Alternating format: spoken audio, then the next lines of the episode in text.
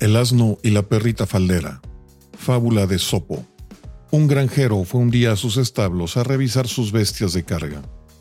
Entre ellas se encontraba su asno favorito, el cual siempre estaba bien alimentado y era quien cargaba a su amo. Junto con el granjero venía también su perrita faldera, la cual bailaba a su alrededor, lamía su mano y saltaba alegremente lo mejor que podía. El granjero revisó su bolso y dio a su perrita un delicioso bocado. Y se sentó a dar órdenes a sus empleados.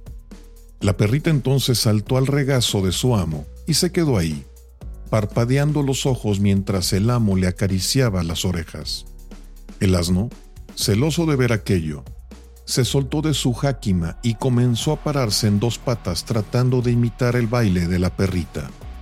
El amo no podía aguantar la risa, y el asno, arrimándose a él, puso sus patas sobre los hombros del granjero, intentando subirse a su regazo. Los empleados del granjero corrieron inmediatamente con palos y horcas, enseñándole al asno que las toscas actuaciones no son cosa de broma. Moraleja, los celos pueden ser muy dañinos.